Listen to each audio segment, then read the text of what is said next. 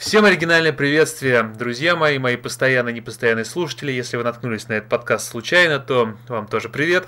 Э, это э, блогер и подкастер, который именует себя Оптимистр. В быту меня зовут Денис.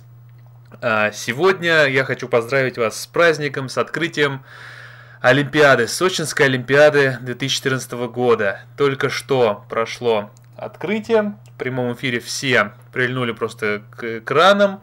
Сейчас уже там что-то вещает Ургант.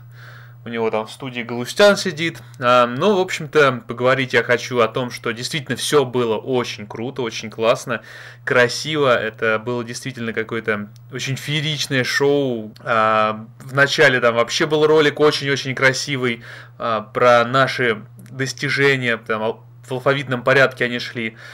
Затем было, да, немножко скучноватое э, само, ну, как, когда сборные шли, это было, конечно, немножко скучновато, практически час длилось, и, ну, да, согласитесь, на это было не очень интересно смотреть, но э, затем потрясающие, огромные куклы, э, символ Олимпиады, Мишка, Белый Зайка и Леопард – такого я не знаю, такой аниматроники я себе представить не мог, что такая действительно огромная техника, и я не знаю, как это работало, может там люди же сидели или какие-то карлики, которые всем этим управляли, понятия не имею.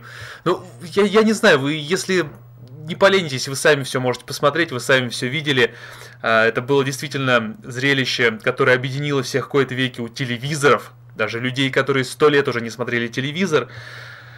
Но хочу обратиться не к ним. Я хочу обратиться не тем, кто доволен увиденным, кто рад, то, что в нашей стране в этом году проходит Олимпиада, а к тем, кто кому кому нравится, кому, знаете, вот еще до, когда, когда еще по городам несли э, факел, когда несли олимпийский огонь, э, люди были, было такой разряд людей, который считал, а сколько же этот факел раз потухнет, и каждый, каждый прокол, каждый маленький провал, связь, связанный с Олимпиадой, они воспринимали просто на ура и радовались ему, искренне радовались провалам, которые постоянно говорят, а сколько же денег было потрачено на Олимпиаду, а вот-вот как же наша страна теперь будет жить.